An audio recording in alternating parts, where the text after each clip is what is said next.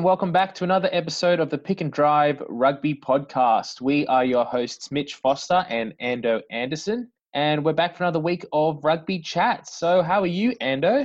Hey, I'm doing very, very well. One more week, six days from when this is recorded until rugby returns in some form. So, very excited. Definitely not counting down the days. not counting the minutes? something like that. Something like that yeah, no, it's going to be good. I can't wait to get some rugby back on the screen and have a bit more stuff to talk about. Mm-hmm. Hey, come on, we've done really well. It's been what two months? Two months of us blagging on about different topics. It's been fun, but I am very excited to actually get back into some real rugby. Yeah, well, at least people don't have to stop listening to our thoughts and feelings on things, and we can talk about. Let the rugby do the talking yeah, we can stop saying a phrase. I guess we'll have to find out more later. Yeah. Or I guess we'll find out when more things get revealed. that kind That's of right. thing. Yeah, it's going to be awesome. rugby. Okay, so who we are and what we do. So we're two die-hard rugby fans having a weekly chat about all things Aussie rugby. Real, family friendly, and positive. Get involved. Get involved. So we've got some social media platforms, Ando, but I'll let you run through those ones. Cool. Instagram and Facebook. Instagram, hashtag pick underscore drive underscore rugby. And then Facebook is really simple pick and drive rugby podcast. So get involved, come have a chat, leave some posts and comments, and we'll get back to you pretty quickly. And it's awesome to have a bit of a community and a bit of a group of people who really just seem to enjoy listening to us, which sounds odd when I say it, but it's great that we've got people who definitely are listening to us each week and giving us their opinions and thoughts on the different topics that we discuss. So thank you. Yeah, definitely. We'd love to use those spaces as kind of forums to hear your thoughts and mm-hmm. views on things. So definitely get involved with that and and let us know what you're thinking about things. So this week's episode, we're going to firstly we're going to dive into some news that sort of happened in the last week and a bit, a little bit to talk about domestic and international.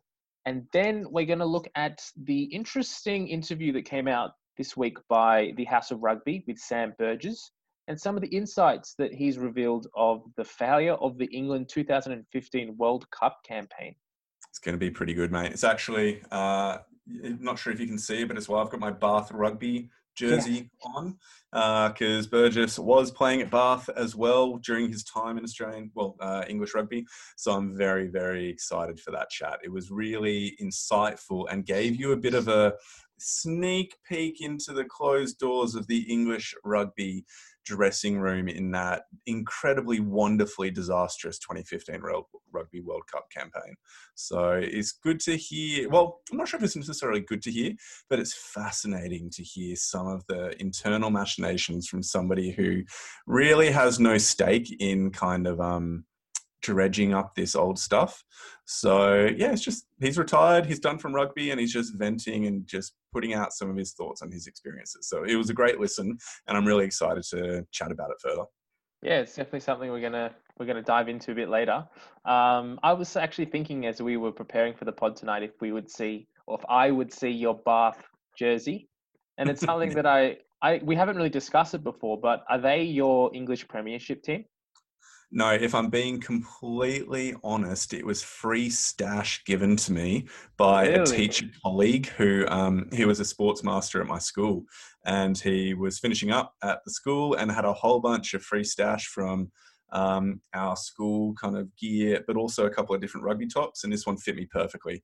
And I was in the right place at the right time. And it just happens to, like, I, I do follow a lot of the English Premiership, um, but it just happened to fit really well. So if I was probably to choose a team, I might go Bristol or London Irish. Bristol because okay. I love the way they've been playing this season, yep. and London Irish just because they are mostly Australian players.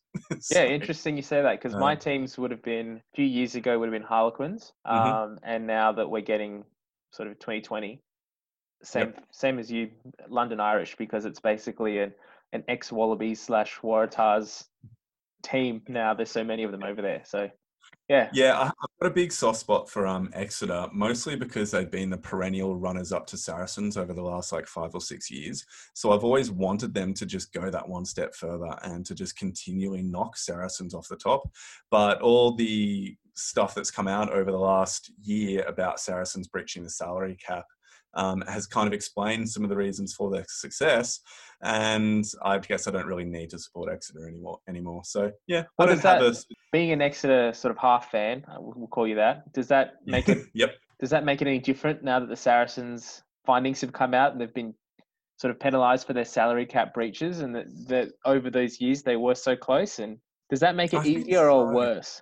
Oh, I'm not sure. Like, I'm okay. I'm not sure if I'm necess- even a half fan, maybe a quarter fan, but having followed them for the last couple of years, um, it is really it just kind of taints the entire experience. It's like in Australian rug, uh, rugby league when there was the Melbourne Storm Yeah. um, scandals.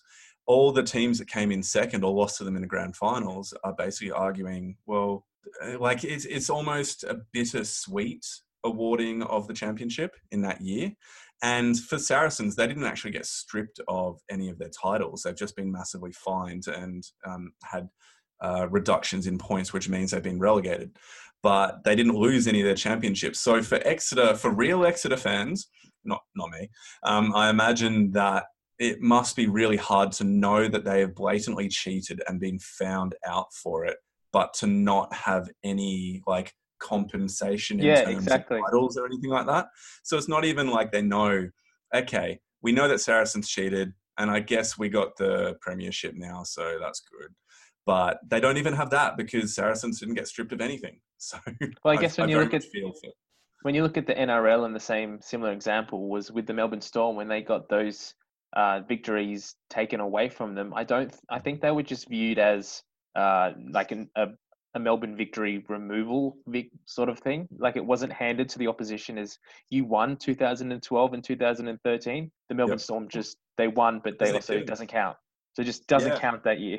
And I mean, as a player, surely you want to be winning the big games. You want to have that experience of victory. And it must just be such an, an empty feeling to find out 12, 18, whatever, however many months it is after the event that, oh, I guess I did win that season.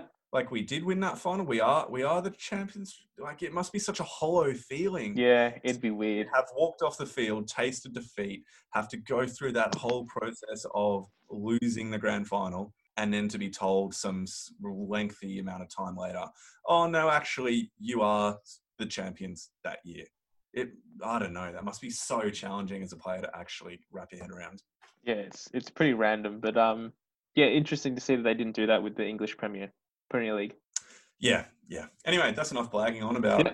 stuff that we weren't planning on talking about. That's good fun. All right, so let's uh let's dive into the first topic this week, which will be the spicy news update. Let's do it. All right, we move now to our spicy, spicy news. And there's a fair few things for us to be covering this week, but we'll just start off with a pretty quick recap. Mitch, when does rugby return around the world at this point? All right, so we've got New Zealand kicking off next week, June thirteenth, for their Ara Aratora Aratora. I don't know how to say it, but um, their New Zealand domestic comp will be kicking off June thirteenth next Sat- Saturday Australia? night. Australia will be back on July third. Hopefully, fingers crossed. This hasn't been officially confirmed yet. Um, we're still waiting on uh, the broadcasters to agree with that. So, but we'll talk about that in a little bit. Um, then we've got the English Premiership coming up on the 15th of August. And the top 14 in France is coming on the uh, 4th of September. Pretty good news. We got those back. And just for anybody that cares about the English Premiership, um, there has been the confirmation that Newcastle Falcons, who are who are easily miles ahead in the um, in the Championship, so the level below the Premiership, they are getting promoted back up into the Premiership. And Saracens, as we mentioned earlier, have been relegated. So that's the news of what's happening there. So Um, will that be happening let's on the 15th? Uh, will what be happening? Will that be happening? Oh, they've already. That's already happened. So Newcastle already aware that they're up, and they. Oh yeah, because it's a restart of the season. Yeah, so it's a resumption of 2019 Yeah, no, 2020 season. So finish up the season. Um, so you'll still have Newcastle in the championship and. Saracens in the Premiership. For now, yeah, cool. All right. they have just confirmed that whatever happens, um, Newcastle is getting promoted and Saracens are being relegated. Cool. Awesome. Now, domestic. Now, the main piece of news with domestic is the restructuring of Rugby Australia. Now, this actually came out on Monday, the day after we recorded last week, so we weren't able to mention it at the time. But um, we had some rumors going around that this restructuring was going to be happening. So 47 out of 142 full-time staff. So just uh, actually no, it is basically a third of the full-time staff have been yeah. made redundant, and will be leaving their roles over the coming months as the JobKeeper um, subsidies start to phase out.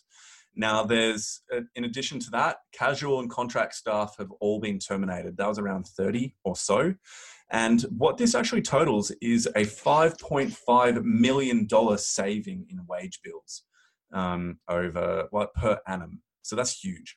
Yeah, that's massive. It's a big cut. Yeah, very big cut. And that's only the first stage. So um, the second stage was so the first stage was just dealing with RA uh, employment and RA structures. The second stage is looking to the alignment between state and territory govern- governance mm-hmm. and then Rugby Australia governance to try and make sure that there aren't overlaps in different roles and seeing whether or not they can be trimming the fat from basically employment or um, what's the right word? Yeah, different roles to try and save money and go, well, number one, we're like floundering financially as is, but then number two, how can we best be reallocating this funding? Yeah, well, there definitely would. You, I would imagine that there's a few roles that would be overlapping between the states and Rugby Australia. It'd be mm. interesting to see how many cuts do come through, considering at this at this current stage, they are sort of private entities and they're not owned by Rugby Australia, but they are sort of overseen by them. Yep, it's big. One of the things I've kind of noticed, and an example of it is, there is only one journalist who's actually writing for Rugby Australia um, so, oh, is it Beth Beth Newman? Yes. Is her name, and she all the Rugby Australia articles are always written by Beth Newman, and absolutely nobody else is appearing anymore. And um, this in this is not a pot shot at her, but I've noticed that over the last few weeks, since they've obviously been cutting off um, and cutting back on kind of the roles and the amount of work that people are doing in their roles, um, there's been a lot more typos and oh, basic oh, really? errors that are put up on Rugby Australia. Yeah. I guess there's no one um, um, proofreading the articles anymore.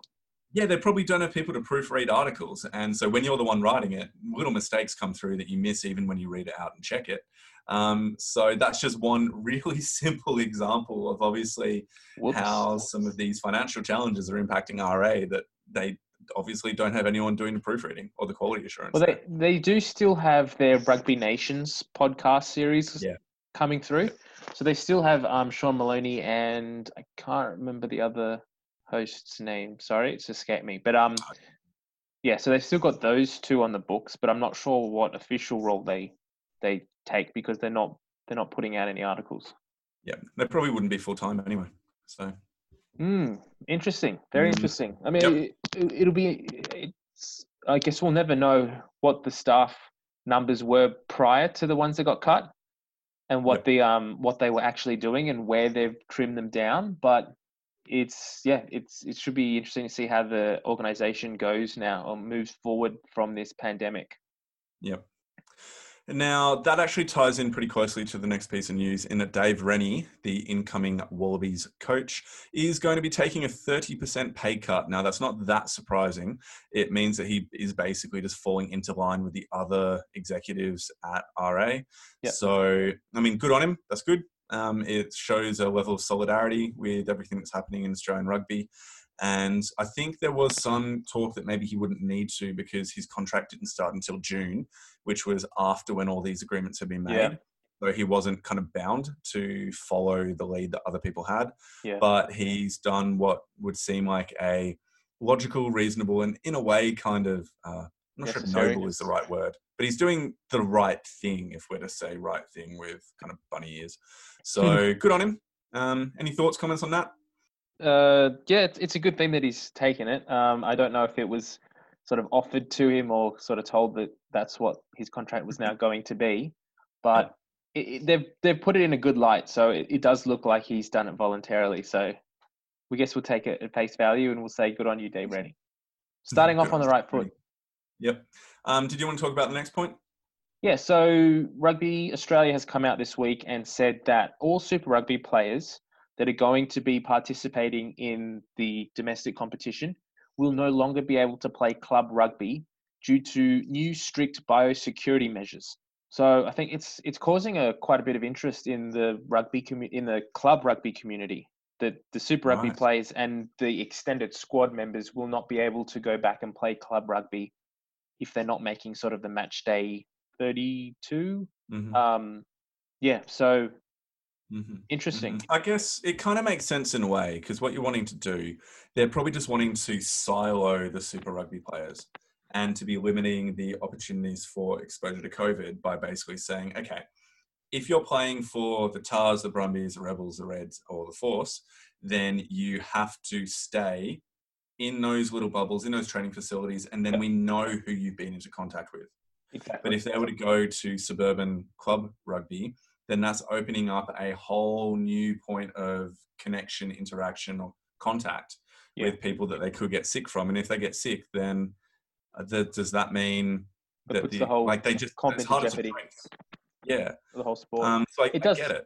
it makes sense what they're doing and that that is where they're coming from that they're trying to reduce the spread particularly at the current time when the borders are still closed and a club sort of the state club competitions are going to be played internally like locally within sydney or within canberra or within melbourne Yeah.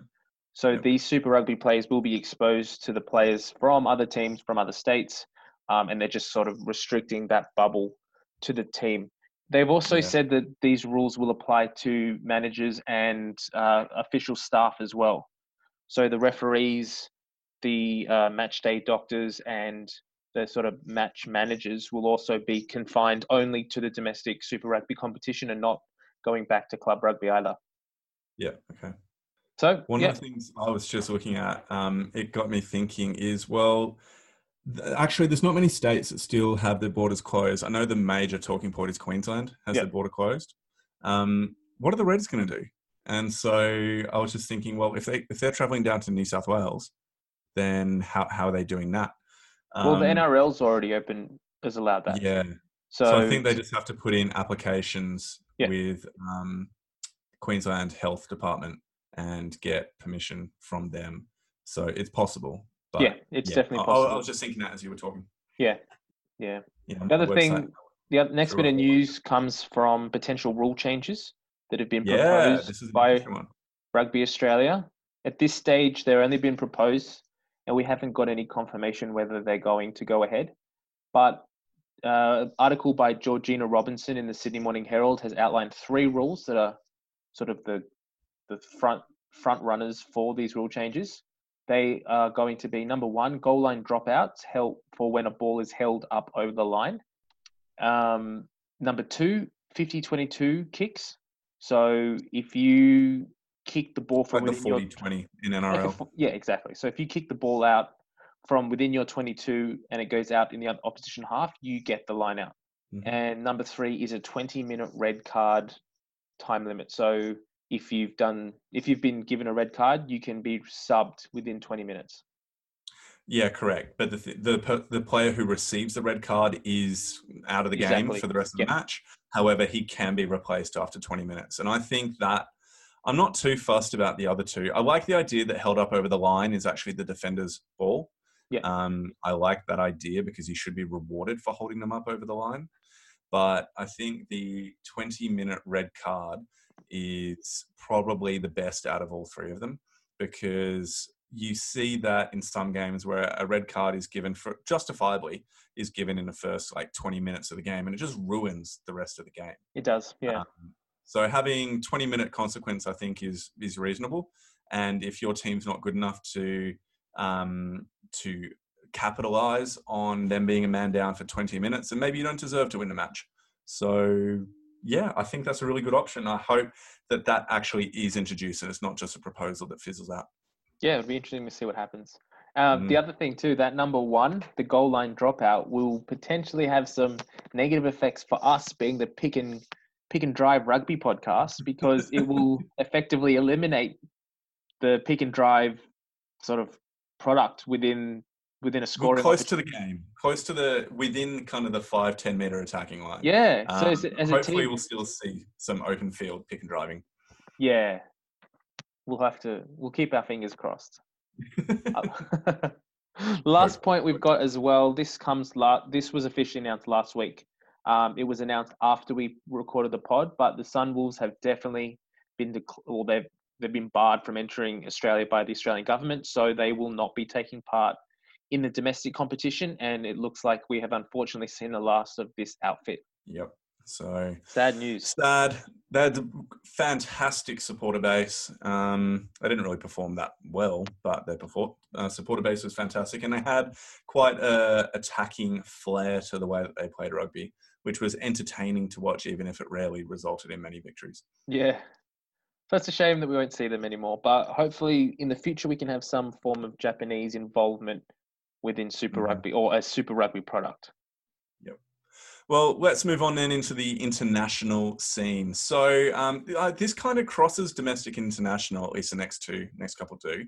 Um, firstly, you remember our conversation about the three Reds players who've had their contracts torn up after refusing to agree to the, um, A deal? the reduction of their pay. So that was Isaac Lucas, um, Isaac Rodda, and Harry Hawkins as well.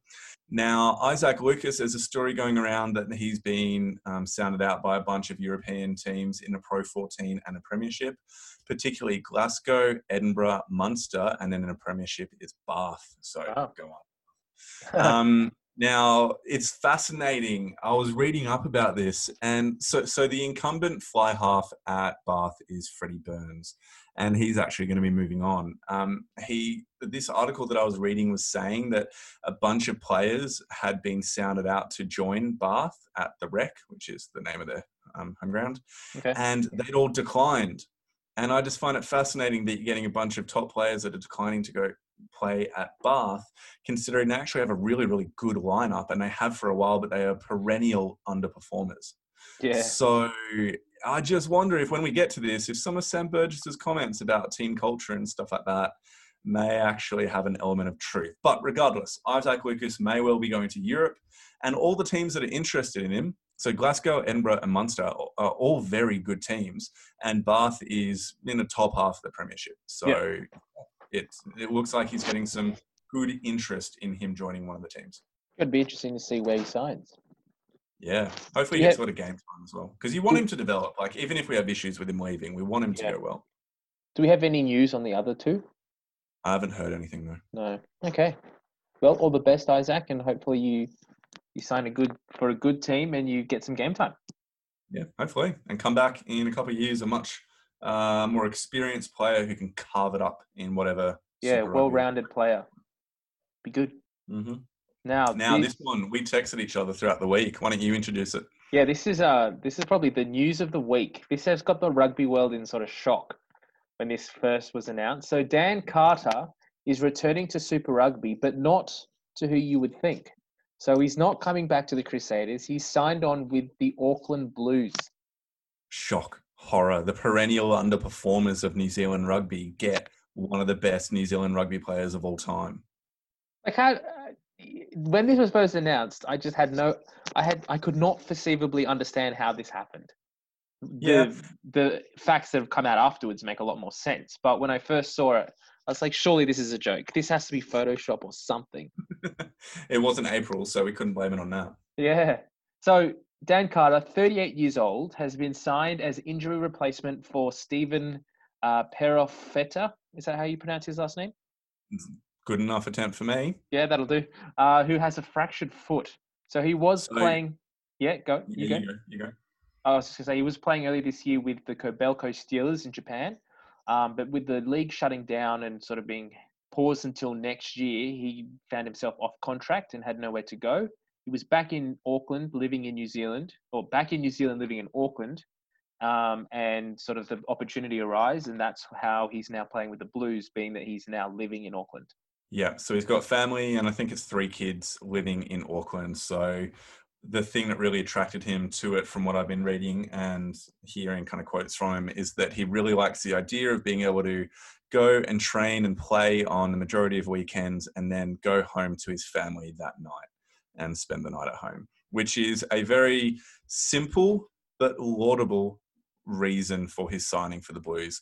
Um, also, I think it there's been a lot of comments talking about how he's really not making like it's not a big money signing at No, all. Yeah, definitely. Um, he's played something like six games in the last 18 months because of a couple of injuries that he's Yeah. been carrying and um, the lockdown or the shutdown of the Japanese league.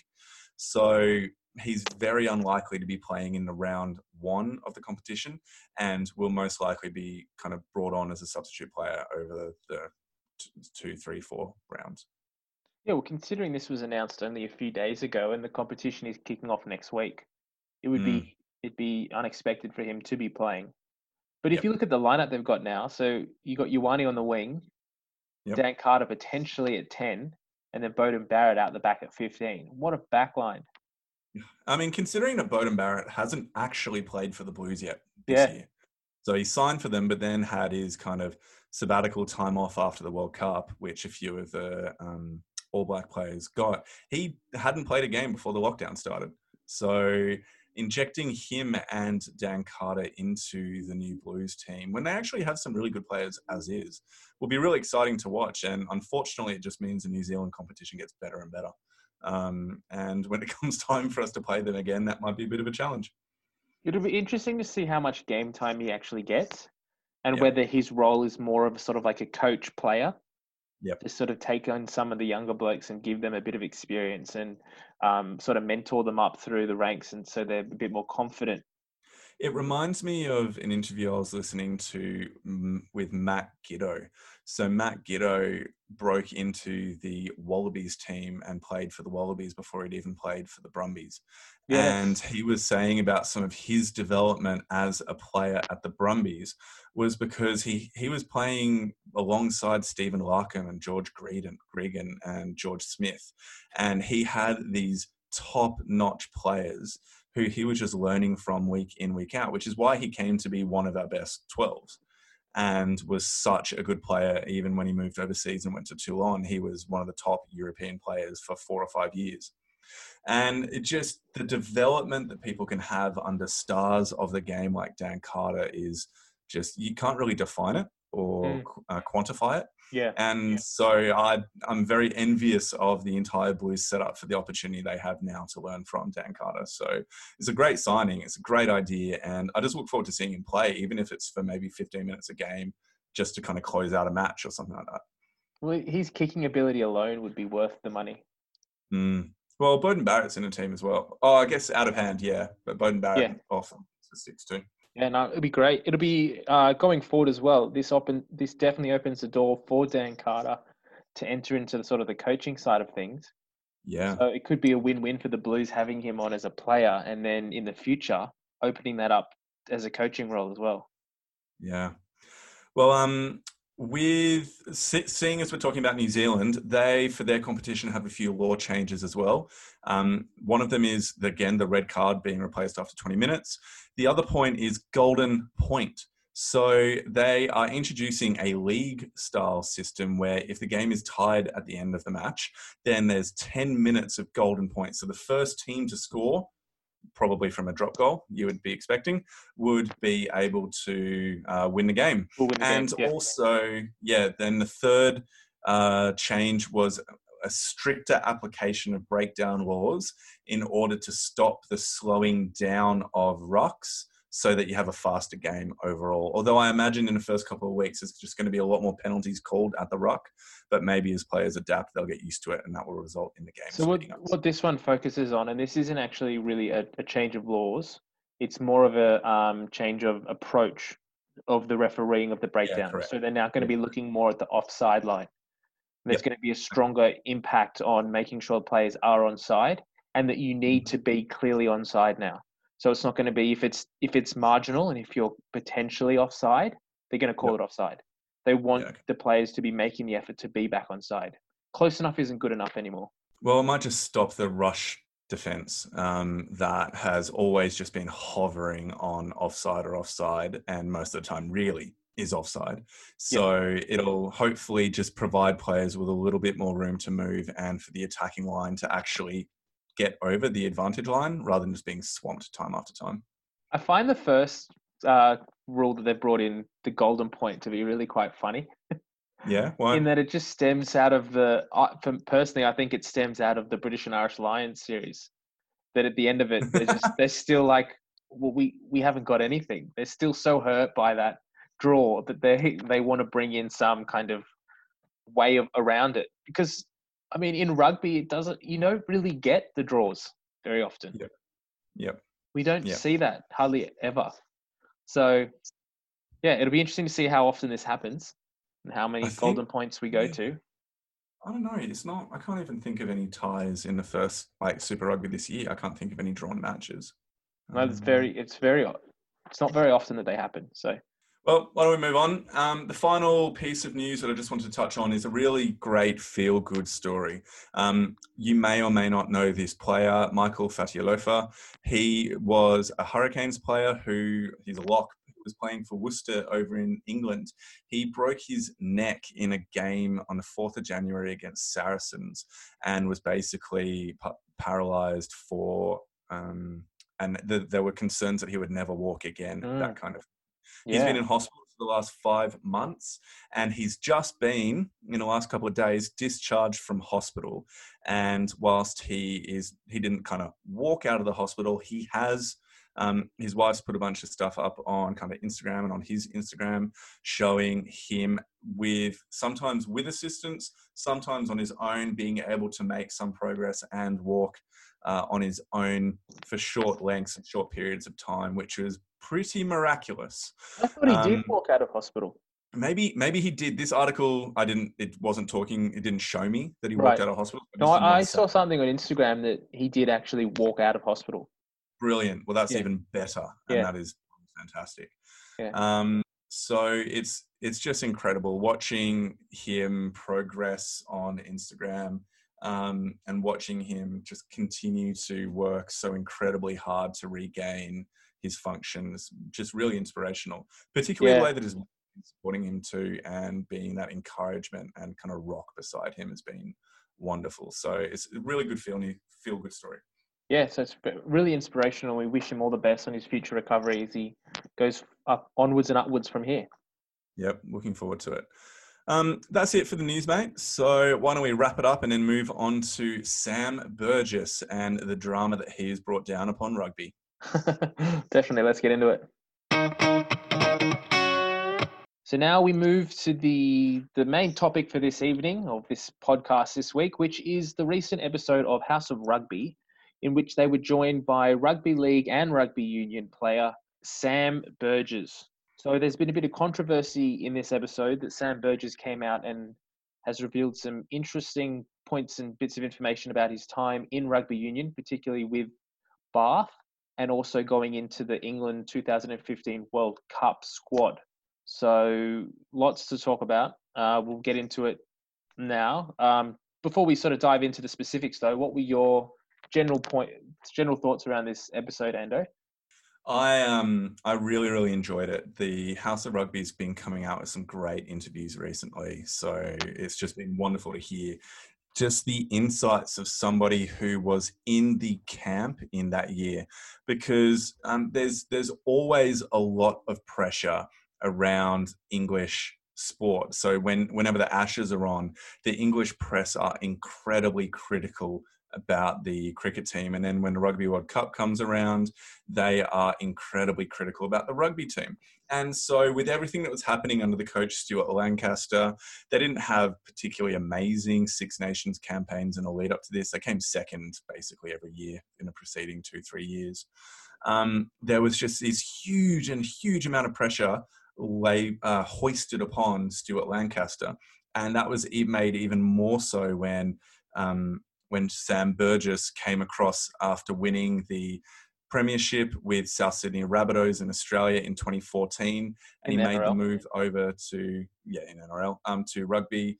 um, rugby union in the UK, playing first for Bath, and then kind of he wasn't. In the interview, he says that he did have a conversation with Stuart Lancaster, who said that he was interested in having Burgess involved with the um, England national team, but obviously he's never going to guarantee anything, and so he'd have to just get to Bath, see how things go uh, from there. Um, so he was playing for Bath ends up playing for England as well. And he, when you look at a lot of the media that came out uh, during the World Cup, particularly after their loss to Wales, and then after they got absolutely slammed against Australia, which we talked about a few weeks back, um, he was he was the scapegoat for the failure of English rugby at the 2015 World Cup. So this is kind of him getting his say and getting his opportunity just a few years after now that he's retired now that he doesn't have any skin in the game anymore um, him basically just providing his perspective and a bit of a limited one. He did pull a few punches. He didn't he didn't throw everything. He did choose to not name some names, but it was um, really really insightful. Yeah, it was. It was good. We got the kind of a different look into the team and into the sort of leadership of the 2015 uh, World Cup that we haven't really mm. seen before, and it definitely opened up some avenues that kind of, I think a lot of people were wondering why the team didn't perform as well as they probably should have in that tournament, particularly considering it was uh, they were the host nations. Um, but for if what Sam Burgess says in this interview is to be believed, it does definitely seem like there was a um, it's probably not an accurate approach to the leadership and the the game plan. Yep, yep. And I think what would be helpful is providing listeners with a bit of context because maybe your focus is on Australian rugby yep. and you aren't too aware of some of the broader um, players involved. So, okay, if you're an Australian rugby fan, you will know Sam Burgess because he you're in the Australian sporting landscape. So he was the captain of the South Sydney Rabbitohs, played with them for a very long time, was a bit of like a superstar of the NRL, mm-hmm. and won won the uh, you're knocking your mic, just so you know, my friend. Oh. Um, oh. all good. So he basically won the premiership with the Rabbitohs and then moved back to England. Then went to Bath, who was being coached at the time by Mike Ford. Okay, so Mike Ford is a Bath coach. Mike's son George is the he's playing. I think he was playing at Leicester at the time. At least he's playing at Leicester now. Um, and he was the England number twelve. And then you also have Stuart Lancaster, who was the English head coach. So those are the kind of the three main players that he or people that he kind of talks about. Um, I think um, I think George Ford was playing at Bath at the time as well. Was he? I think so. No, no, he wasn't because um, he was talking about how uh, Sam Burgess was talking about how um, the English setup wanted him to be playing in the centres, but he didn't want um, to be pushing out Jamie Joseph or another player who I've forgotten the name of, unless George Ford was playing number 10 at the time. Um, but um, I, yeah, yeah, I'm, I'm not too sure, but from what, from what, from the way that Sam was talking, it did sound like he was a little bit more uh, familiar with George and that their relationship turned quite negative in the lead up to that Wales game. Um, so I after I, the Wales game, particularly, which was the problem. Yeah. Um, because uh, Sam replaced him in the starting lineup. Yeah. So I, I, thought that they were playing together. They were teammates at Bath, um, but they may not may not have been. I'm not sure where where um George was playing. You are time. totally correct. Well done. He definitely was playing at Bath. He must have been playing ah. number ten. Well done. Yes. Just looked it up as we were talking. Okay, cool. So basically, um, that's some of the context. Now, I just want to read out this original tweet. Um, so, a lot of the drama that came um, Sam Burgess's way, he stayed close mouthed on. He didn't speak anything about it, didn't say anything to any of the media after he left rugby union at the end of the 2015 World Cup. He went back to playing rugby league um, and went to the Rabbitohs again. And so this tweet came out uh, in November 27th in 2018. So obviously well before the 2019 Rugby World Cup. I seem to be getting a few tweets regarding Rugby World Cup in 2015. Still, if people actually rewatch the games I participated in, you'll see I added to the team. What cost us an early exit? This is a juicy part. what cost us an early exit was individual egos and selfish players not following our leader, which essentially cost the coach and other great men their jobs. Tournaments are not won by the coaching staff or one player. It takes a commitment from the full group. I guarantee you this I was committed, but others had their own agendas. I have fond memories of my time in rugby union and some great friends. One day I'll tell my side of the story, but for now, I love watching England and can't, cannot wait to see them as they prepare for the 2019 World Cup in Japan. Oof. wow. Yeah. So when that came out, it was uh, pretty inflammatory and showed that there's obviously a lot more behind the scenes. And rugby union players, you don't really get these type of exposés or this drama that really comes about. Um, no, so you don't it I just wonder if his experience in rugby league, which is he he was even saying it that he he speaks directly to a problem. Yes. And if there's an issue, even if he's wrong about what he's saying, he'll still say something. And then if he's wrong, they can argue it out and just get to an understanding. Yes. Um, so he's obviously a very direct and blunt player, and I imagine that could rub people up the wrong way, particularly with the kind of playboy or star power that he brought, um, being like best friends with Russell Crowe, talking about going to nightclubs and parties with like Leonardo DiCaprio, Beyonce, Jay Z, blah blah Taylor blah. Swift, all those kind of people. Yeah. Yeah, I imagine that that would have been pretty challenging as teammates of him to come in, but yeah, I just wonder if his context means that he's willing to say things that other people aren't willing to say. He definitely alluded to the fact that uh, the cultures of the two clubs that he was involved with, so Bath and then the England Rugby World Cup team, was completely different to anything that he had been in before. I Mhm. don't know whether that comes from the rugby league, as as you said, the rugby league background, or um, just the Sydney, the um, South Sydney Rabbitohs sort of uh, environment. But yeah, Or he, just his he- own personality as well. yeah, well, his personality profile, he does seem like he is quite forward in the things Yep. that he was saying in the interview. Although at the same time, he did come across quite well um, in not sort of throwing people under the bus and being quite respect, uh, respectful of keeping some players and some of his sort of relationships a little bit more uh, positive and not saying the wrong things Yeah. about certain people. The But he- only person he was outwardly negative about was Mike Ford, and even with his comments about George Ford, he he kind of said so. Yeah. Basically, one of his things about George Ford was that um, when he Sam Burgess replaced or was picked ahead of George for the number twelve spot against in the second pool game at the World Cup against Wales, which Wales. then we ended up losing. Um, George Ford refused to speak to him after the game, and the whole relationship and dynamic changed, and they, he basically wouldn't talk to Sam anymore. Um, but he he does say that he understands that George would have found that hard, Yeah. and that he was a young twenty one year old twenty one year old man um, who may have just struggled to process that stuff, Mm. and like he so he does kind of try to almost put himself in George's shoes, rightly or wrongly. And so the only person that he really, you can tell he just has no time for is Mike Ford. Yeah, definitely. Oh, we'll get to that in a minute. One thing I wanted to talk about uh, was uh, with that Wales game. I don't remember too much around the teams and who was playing, but Sam Burgess was starting 12. Was he replaced by George Ford? He was. So George Ford did replace him in that game? Yep. Okay, because he did say some particular things that the reason that they didn't win that game was because of the people that came on and replaced him. He was saying that he- they yeah. had they had established a lead, and he said we didn't. I didn't need to be replaced. The players that were out there on the field did, were there, and we could have won the game. With ten minutes to go, there was a the a tactical substitution, and they lost the game.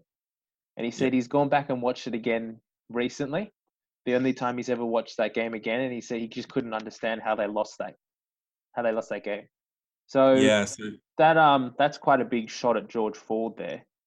Mm, mm. I mean, he doesn't he doesn't outwardly say it, but yeah, you're right. Reading between the pretty obvious lines, um, he's critiquing it. I mean, the uh, Egg Chasers rugby podcast did a review of that very game last Okay. week or Yeah. before, and they were saying the exact same thing that England bottled it big time. That they should have won the game, and they actually went back and um, as they were watching, they they focused on Sam Burgess as they were watching, and they clearly said he didn't do anything. He he made no major mistakes. Yeah. And the the loss in no way was attributed attributable to Sam Burgess. In fact, it was um a little bit of a Barritt.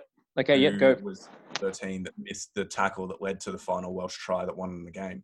Um, it, and Brad Barritt, yeah. So basically, it wasn't Sam Burgess's fault. Yep. What were you going to say? I was just going to ask for a bit of a refresher about what happened and why they lost that game because I can't remember the specifics. Yeah, look, I haven't just, gone back and you just the game you just said it. So they led in a try in the last few minutes of the game. Yep, and that's how they lost. Yeah, and it was kind of like in the outside backs channel, um, which had had a bit of shuffling around uh, after his substitution. So um, that is a pretty fair enough comment to say that you shouldn't have changed me because changing the defensive structure with different players coming on in the last 10 minutes of the game as such a tight part of it is yeah. risky and obviously that risk didn't pay off exactly mm. Mm. now the next um, big, the next big point yeah. that he sort of was the reason that he had this interview and what he wanted to say was that he believes that Mike Ford, who was his coach at the time at Bath and was was he attack coach at England? Uh, not at that point. No, he wasn't involved in English rugby at that point. No, he was. Surely he was involved at some point. Mike wasn't Ford. He involved, yeah, wasn't he involved in the World no, Cup? Mike Ford was the defence coach of England for the 2006 World Cup um, yeah. and then the 2010 World Cup. But okay. he didn't have his contract renewed and then was a head coach of Bath up until 2016.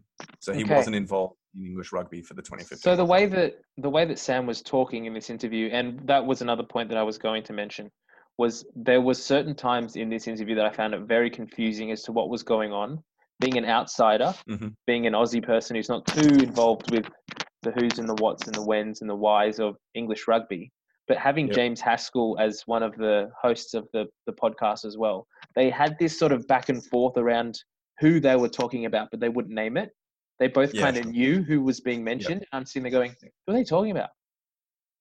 They, well, that's part of the thing. Haskell obviously shares opinions yeah. with Burgess about players in the English rugby team from the 2015 World Cup who were divisive, who, for lack of a better word, were toxic to the culture.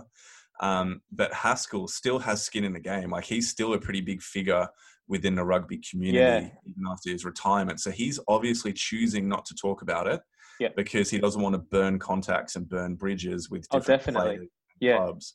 So there were points where they were saying things, and you could just see because I mean you can watch it on YouTube because they um, record the interviews as well. Yeah. Um, you can just watch it, and they've just got knowing smiles at different points where you're like, okay, there's there's a lot of subtext that you yeah. two know about that you are not going to be talking about on air. That's right. Yeah. Yeah. So I found that a little bit challenging. But mm. the way Mm. they were talking, particularly around Mike Ford, was that well, I thought that um, he was part of the coaching setup at England at the time. No, no. he So did- he was the head of Bath. Yes, I did know he was his coach at Bath, and he does go on to say that he thought that um, Mike was heavily pushing to take over Lancaster as the coach of England Mhm. after the World Cup because he Yep. did. He also did say in an interview that the reason he was subbed in that in that Welsh game was um, Mike and George both wanted, or Mike wanted George to play in the game, so that's why they they they subbed him. But if he's not involved in the the um, the coaching and he's not involved in the management team of English rugby, how does his opinion get pushed so far forward that they make that that they do that? that Yeah, and that's a really good question. That's what Yeah. I was confused about.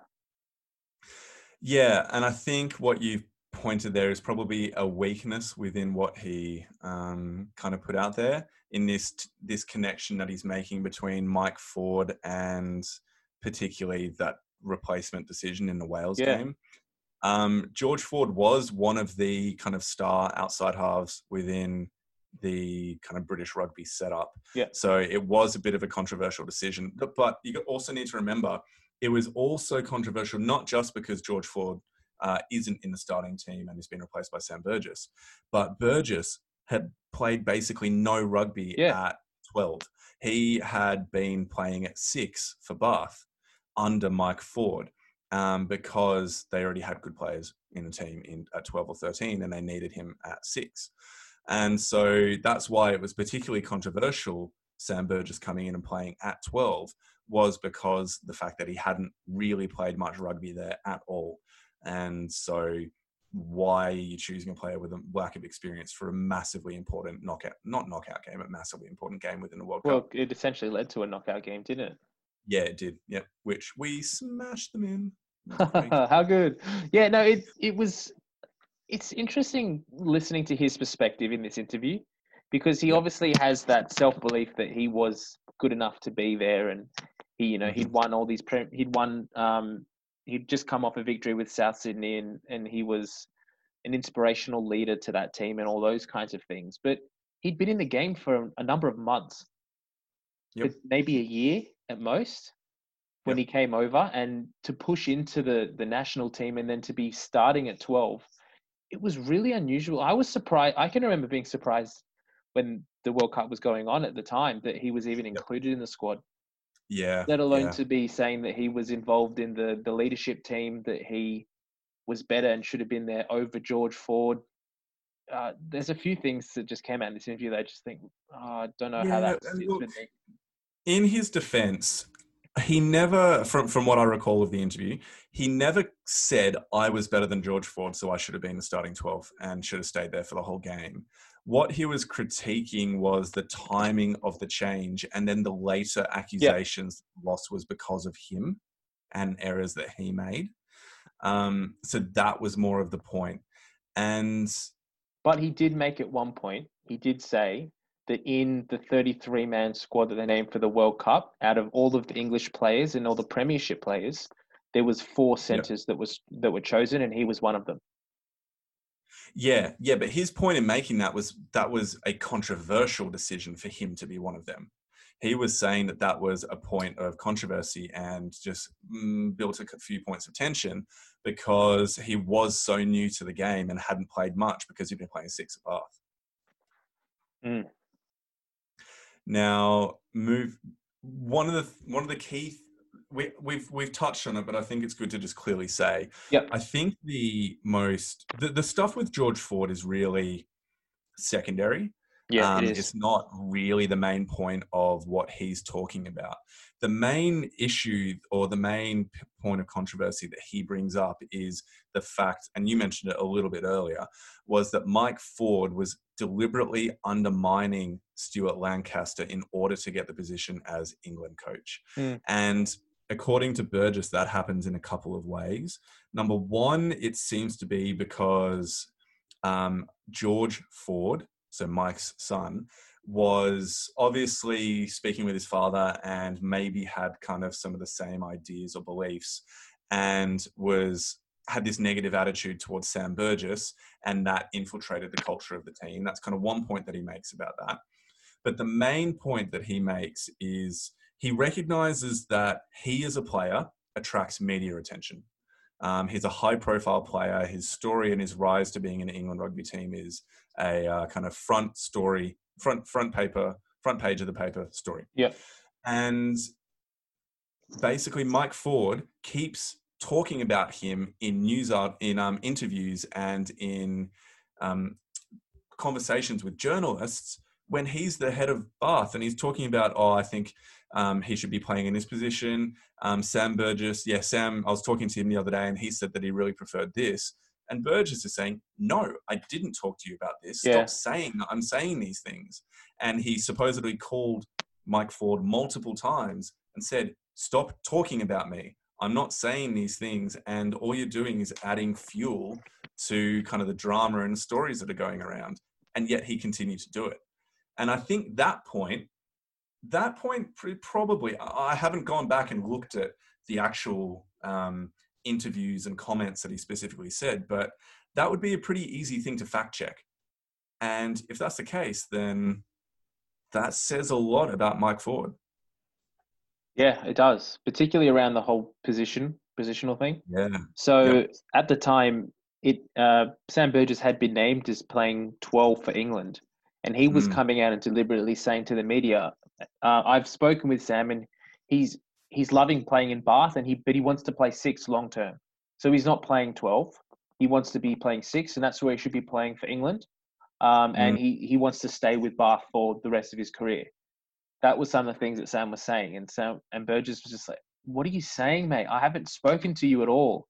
I've been in Yeah. lockdown with the English squad. Like you can't be saying these things." And he just Yep. kept doing it and doing it and doing it. So it definitely does show that that he was trying to undermine the the leadership and the the coaching of the English team, and particularly he was using Sam um, as a as a tool to get what he Yeah. wanted. And I think it's fascinating because you look at so Stuart Lancaster was basically along with um, Sam Burgess crucified metaphorically after the failure of England at the Rugby World Cup, and he was um, he announced his res- resignation basically immediately afterwards, and has actually gone on to join the Leinster. Leinster Rugby and has been killing it as a senior coach there and supposedly has just been doing an absolutely incredible job as coach. Now, before he became England coach, he'd actually been um, a part of the RFU and had been involved in kind of the development squad, like the England Saxons team. So he was a really, really good um, developmental player. So this, some is people, this are, Mike that you're talking about? no, this is Stuart Lancaster. Sorry. Sorry. Yeah. Yeah. Yep. So Stuart Lancaster has this experience now at Leinster and prior to his England head coach role with the England Saxons, which is like their under 21s team. And so there's a couple of streams of thought. Number one, he's not actually as bad a coach as the 2015 World Cup makes him out to be. Number two, maybe he's a bit better at developing players rather than being the head coach of a national team. Um, but he's definitely not as bad as the World Cup makes him out to be. So then why were things so bad? Well, this story seems to be pointing towards cultural issues and different political agendas at play that were undermining the authority, the influence, and the opportunity he had to mold the team to what he wanted. Yeah, there's some, particularly towards the end of the podcast, there was some interesting chat between James Haskell and Sam Burgess as to the leadership of the England team at that time.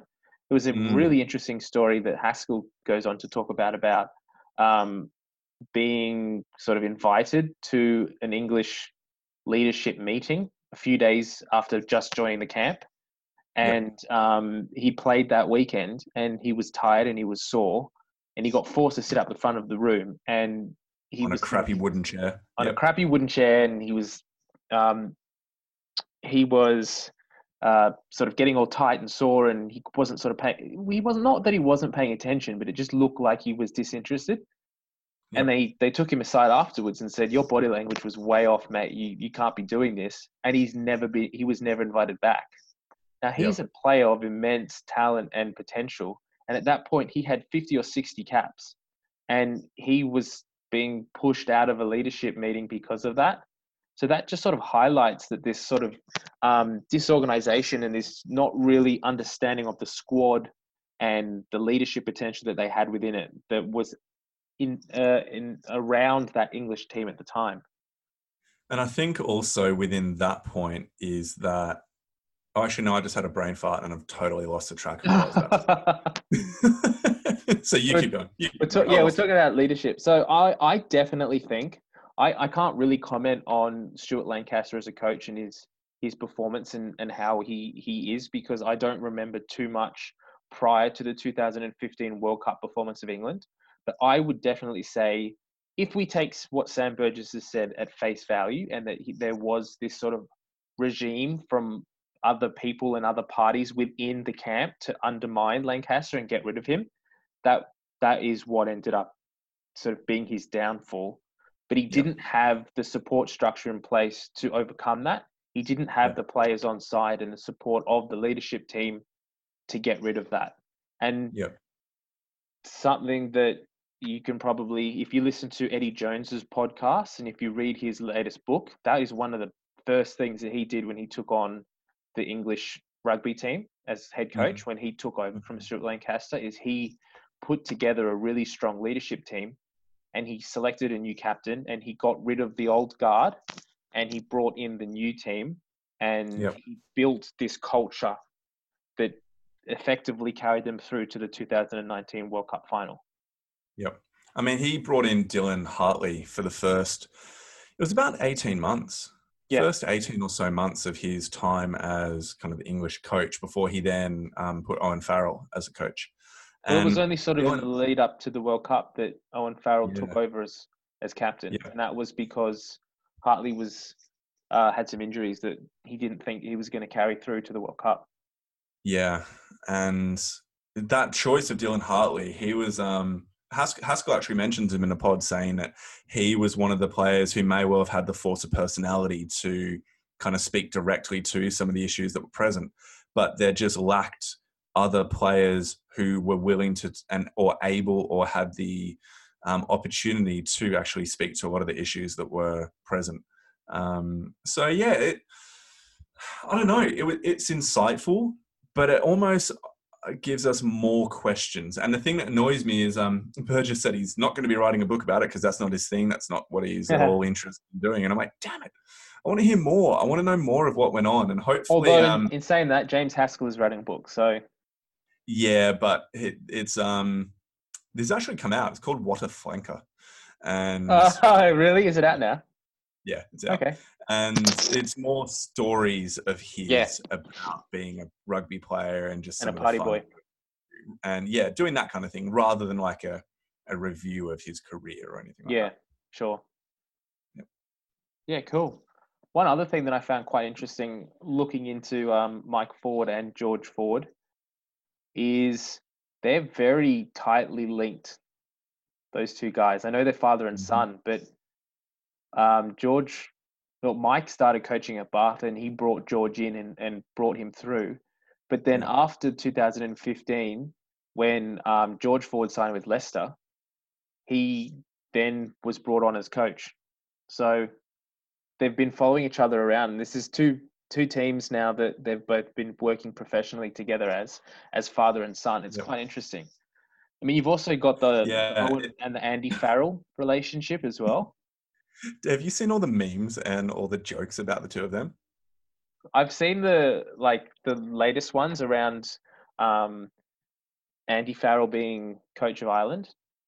yeah um basically i just love it because they all all there's there's this ongoing joke about the farrells that owen is forever striving to get the approval and attention of his Oh, dad right.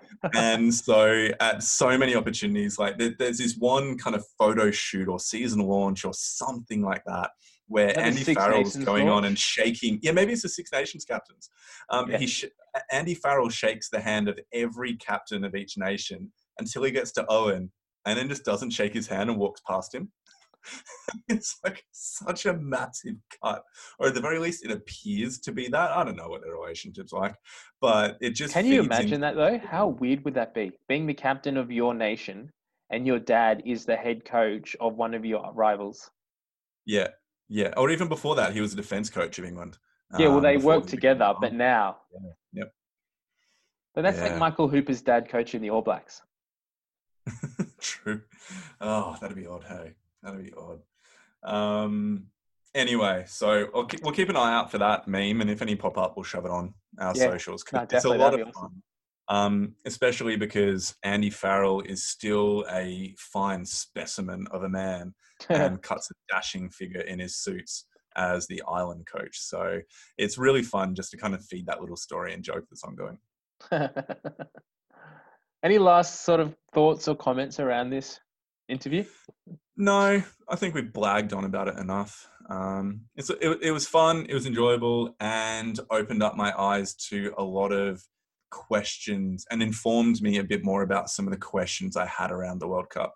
Um, as an Australian rugby supporter, it was wonderful to see them lose and wonderful to see them in such disarray.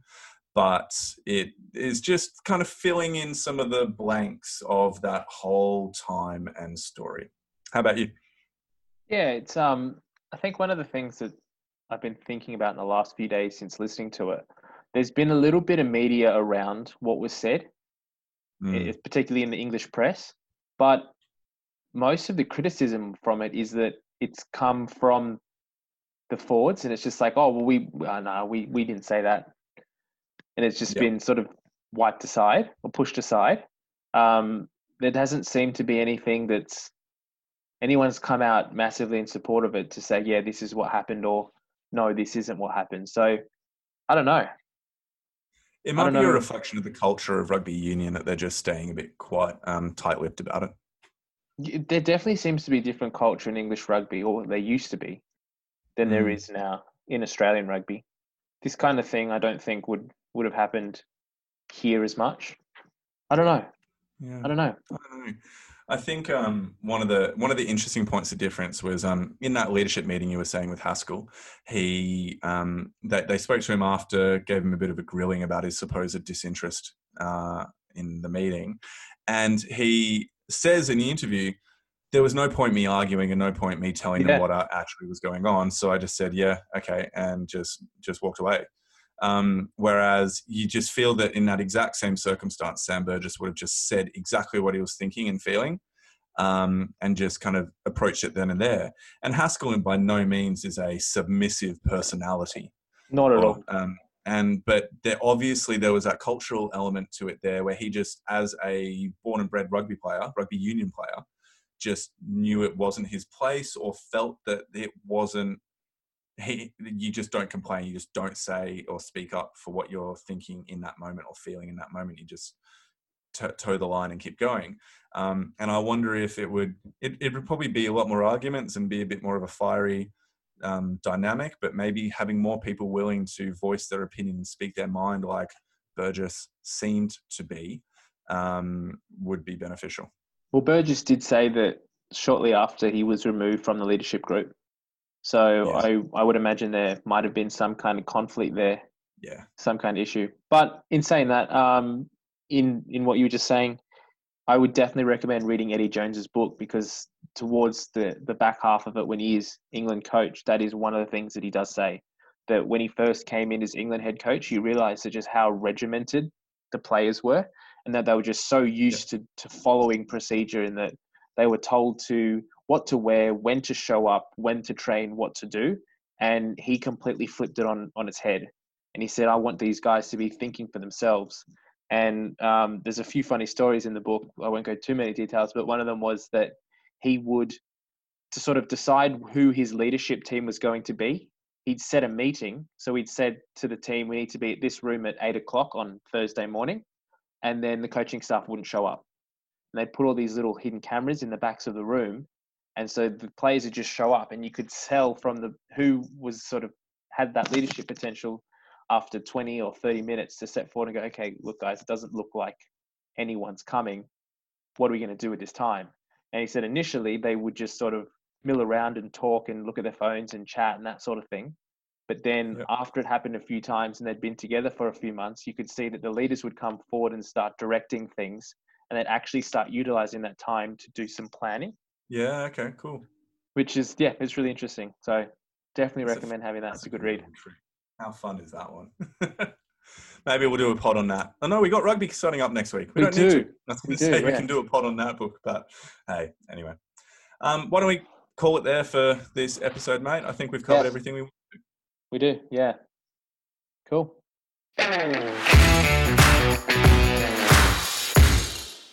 Thank you for joining us for this week. That's the end of another episode of the Pick and Drive Rugby Podcast. We're going to leave it there for this week.